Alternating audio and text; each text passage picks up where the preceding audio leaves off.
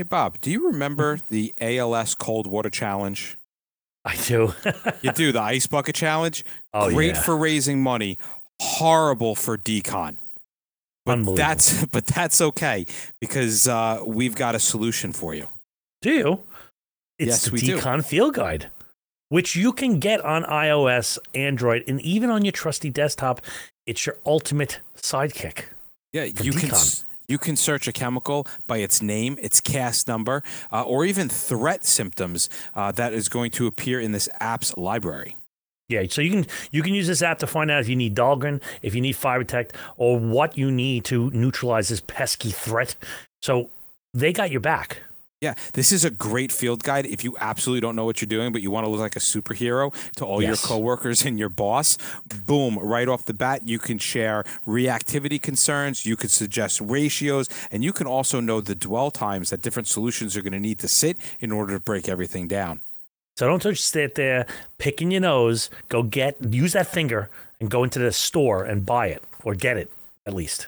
And speaking of that, can't we just go and get some training? I mean, why would they use the hazmat guys for the training partners? I'm not sure. I keep asking that question, but Me too. yeah, they, they, they're like, I don't know. You guys came. we I asked you to come and they came. Uh, but no, seriously, they come to us because we deliver experience and as best as possible, not boring training. That's because when it comes to the training, these courses that we're offering, they weren't designed years ago. They're updated with the freshest takes, the newest emerging trends. Uh, and yes, does this take time, effort, and energy? Absolutely. But let me tell you, the outcome is well worth it. Yeah, we've we've taken the time to curate the finest of, of our partners, props, technologies, devices. We will guarantee you that our instructors will show up and everybody will walk away basically crying and there'll be ovations and bravos. So don't just let your potential go untapped. Choose us for your training partner and let's embark together on a personal and professional growth. Obviously, not speech because I can't talk, uh, but we will help you with your hazmat training. Contact us, contact us now or visit us by, wow, or visit, oh my God, I can't speak. uh, thehazmatguys.com slash hire us to reserve your spot and start your transformational training experience today.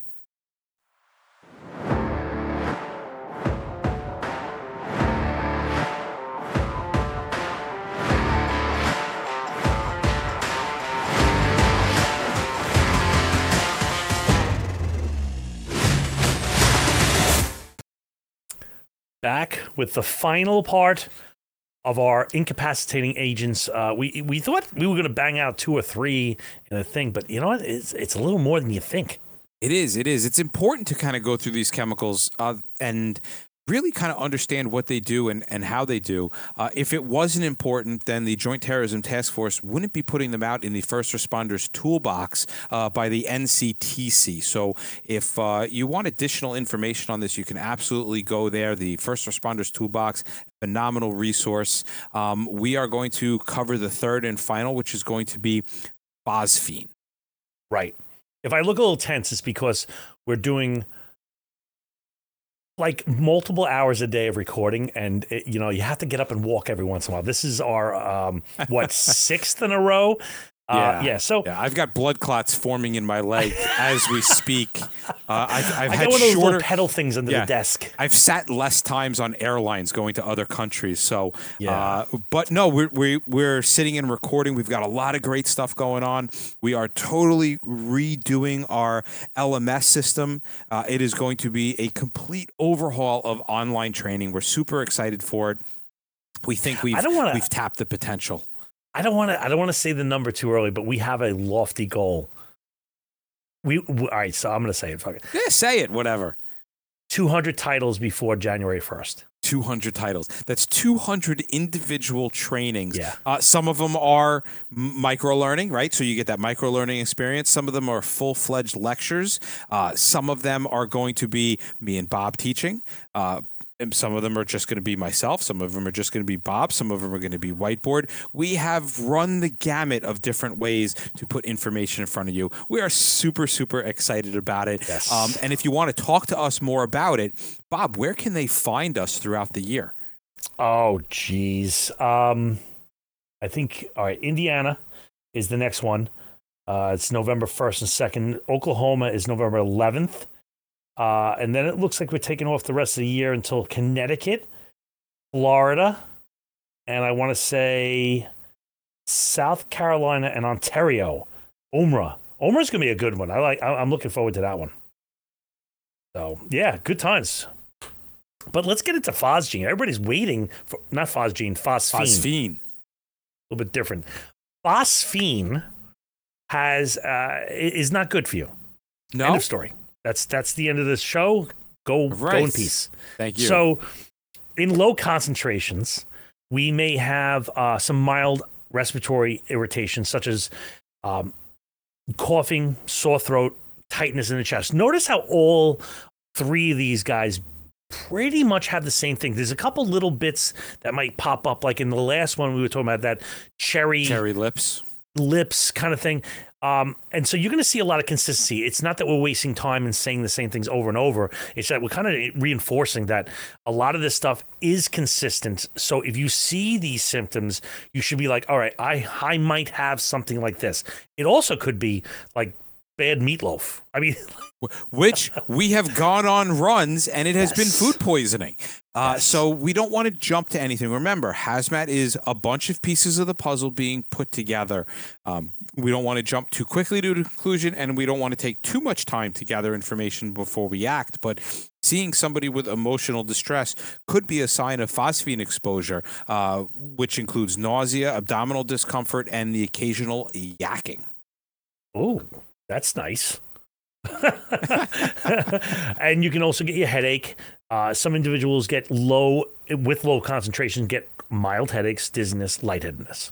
Uh, weakness, fatigue would go along with that as well. Uh, general, they call it what? What is it? It's general malaise. General Uh, malaise. General malaise. It may occur at low levels of exposure.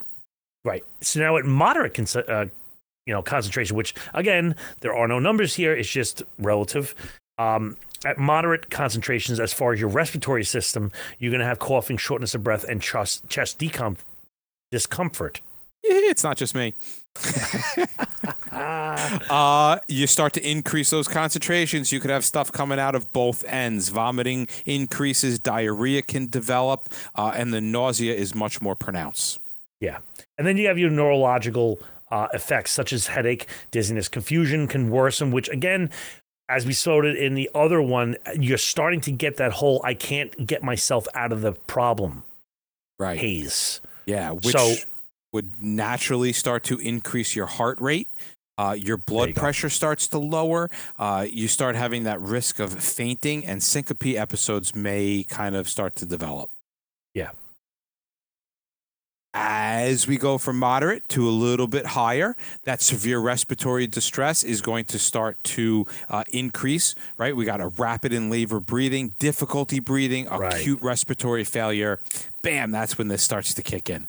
Now, as far as your lo- neurological and cognitive, which is your thinking parts, you have your seizures, loss of consciousness, confusion.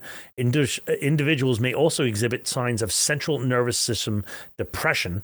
So that all of this is is is, almost preventing you from getting out. I, I'm Right. saying that over and over. Well, you jump into at these high concentrations, your cardiovascular system starts to drop into shock, right? So your blood pressure suddenly takes a plummet and your cardiovascular system completely collapses. And this is where phosphine becomes life threatening. Right. So now, one thing that we haven't talked about with the other ones is that uh, you now have the possibility for metabolic acidosis, which it can. It's basically where your your your system, your body's pH starts becoming very acidic. Right. Your body has a very uh, finite range where it can run.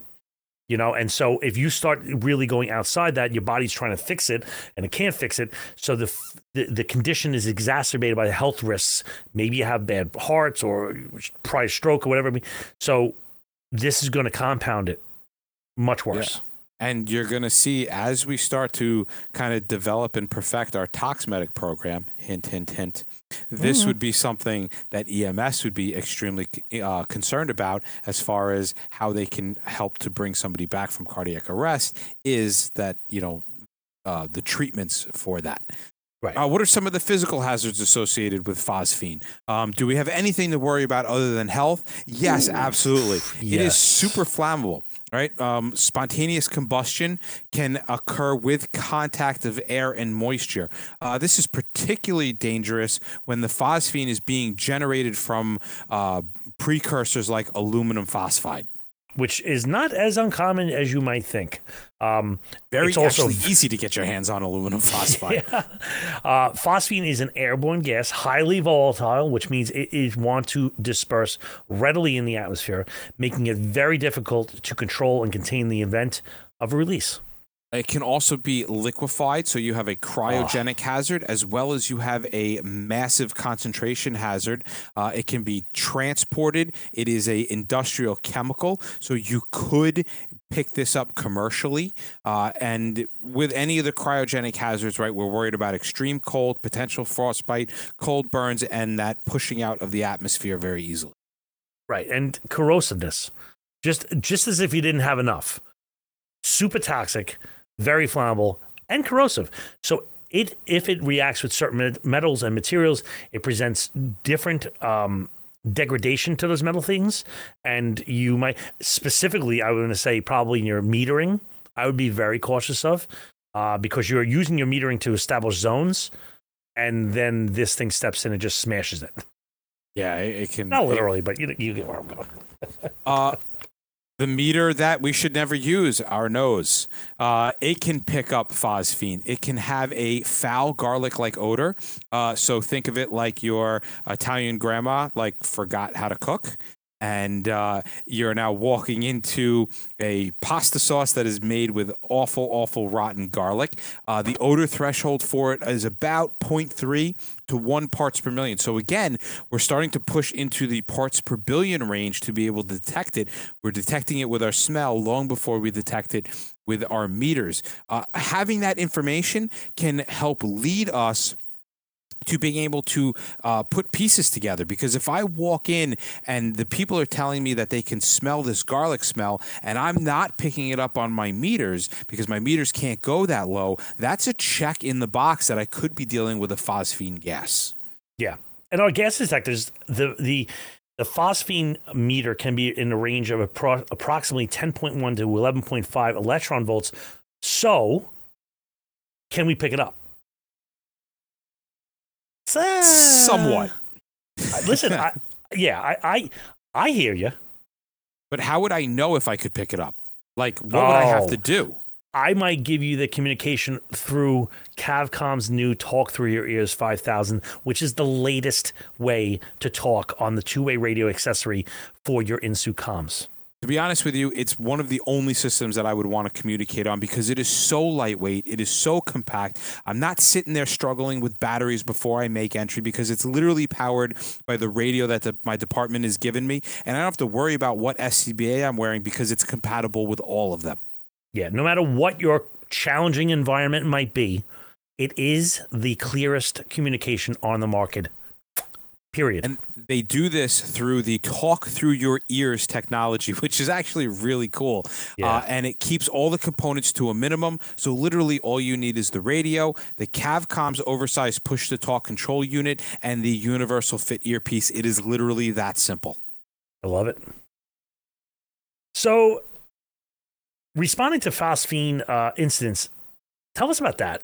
What, what Well- if we go on one of these? Well, you can you got a couple things that we want to look out for, whether we're responding to it or just walking around the public in general, and we notice things that are a little bit off. Uh, and some of those things that can trigger us to go, "Hey, that's a little bit off," or "I have the potential for this," is seeing and identifying precursors. Uh, one of those precursors is the metal phosphides. We talked about the aluminum phosphide before. There's also zinc phosphide and magnesium phosphide. They are commonly used as fumigants in the agricultural and grain storage area. So, this is something you could actually see uh, or obtain in farm country uh, that you wouldn't think is going to be used as a weapon of mass destruction, but very well could be because all I need to do is add some moisture or acid to these compounds and it's going to release the phosphine gas. Right, and even uh, phosphorus compounds such as uh, phosphorus trichloride or phosphorus pentachloride. That can be used to generate phosphine gas when reacted with water or other suitable substances.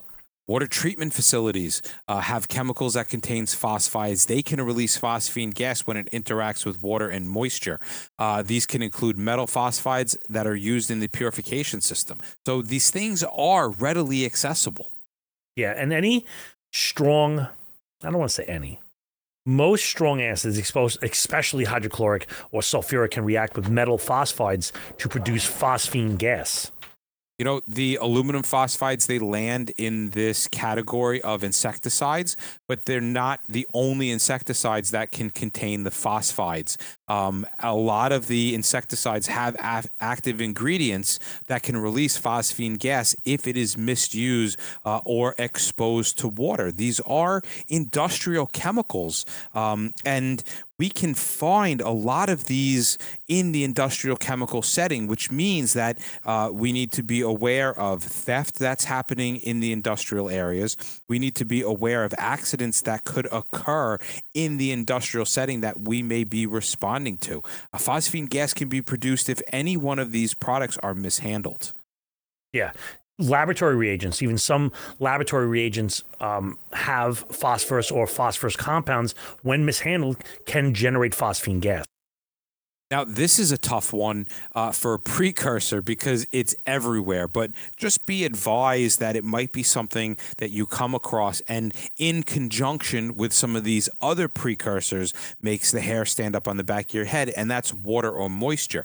Because a lot of these precursors, all it takes is water and moisture uh, to liberate the phosphine gas and to release it.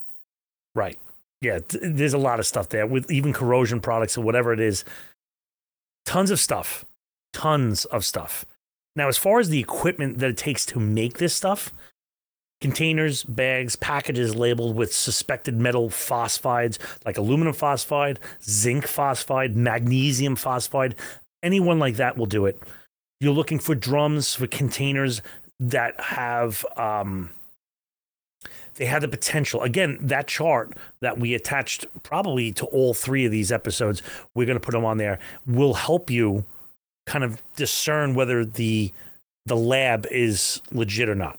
That's the chart by Todd Burton, right? Todd Burton. Yeah, he's got some great stuff. Uh, uh, insecticide, rodicides, right? We already kind of talked about the, the chemicals that are in a lot of these. But if you start to just see huge quantities of these pesticides as you would, that may be something to to to kind of trigger a further investigation. Yeah, even unusual laboratory glassware, anything that's like um, stuff you'd see in Breaking Bad or something like that. Breaking, yes, we're gonna we're gonna refer Breaking Bad. Uh, but you're right. Like though, if you watch any of those episodes and you see the setup that they have, these are those are all things that are gonna go. This is unusual. Now mm-hmm. it might be a, a, meth lab. It might be an explosives lab. They could be trying to generate these knockdown gases uh, that that we're talking about here. So uh, you know, you kind of walk into one of these labs how do you know whether or not something has the potential of being having already been cooked, already been made? Well, you can look for signs of corrosion, chemical reactions, uh, tinting, staining, that kind of jazz.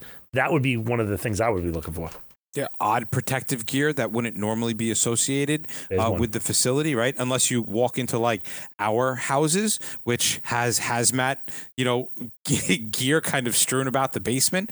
Uh, but uh, other than that, you should be, you know, you should be looking for for those kinds of things. Uh, odors or unusual smells. Yeah, that, that's like, a pretty clear indication. Yeah, and this one has a specific one right? We did we did the the hydrogen cyanide was the bitter almonds. Uh, the first one was the rotten eggs. This one's more like a garlic, like grandma's right? kitchen.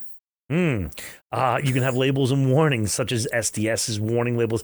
I haven't really seen any mad scientists with like big labels and warnings. They mostly got it up here, uh, but but the, the precursors, the precursors would have these big they, warnings on them. Right. You know, I think I think that's more what they're referring to when they say those warnings and labels. Is like, hey, you come across a package and it says may off gas phosphine gas. Um, you know, you, you got forty of them in somebody's garage. that Right. should trigger uh, an incident.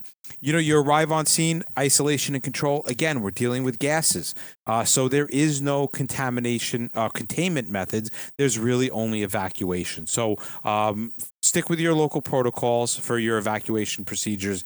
Uh, stick with your SDS sheets. Stick with your ERGs. These are all the things that we kind of want to to focus on. As far as trying to neutralize this product, again, this is one of those things where we would want it more to go to completion or maybe try to dilute, but understand that diluting it means that we're adding water to it. And for phosphines, water Yep. is the thing that's going to generate the phosphine gas. So, you know, be very careful when you start to even contemplate neutralization. Yeah, and so with your respiratory, once again, check the box, put on your SCBA.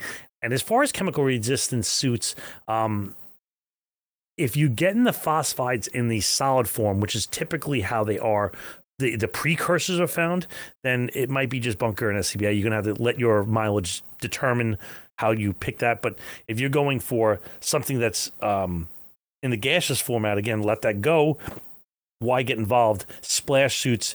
You're gonna have to use your own head on this one. I, I don't think there's really because there's three different modes I can think of. It could be in the solid, liquid, or gas mode. Right. What's your proximity and what's your intent? And what is the precursors? and what are the precursors? You know so yeah. You know with that being said check out our friends if you're facing any chemical spills waste disposal or environmental challenges smr rapid response offers expert solutions. You can reach them in virginia maryland north carolina at 800-248-5816 or smrresponse.net Industrial Emergency Council is a not for profit led by experts providing diverse emergency response training for almost 40 years. Guys, one of my favorite training companies uh, to work with. They collaborate with fire departments, public agencies, militaries, and the private sector.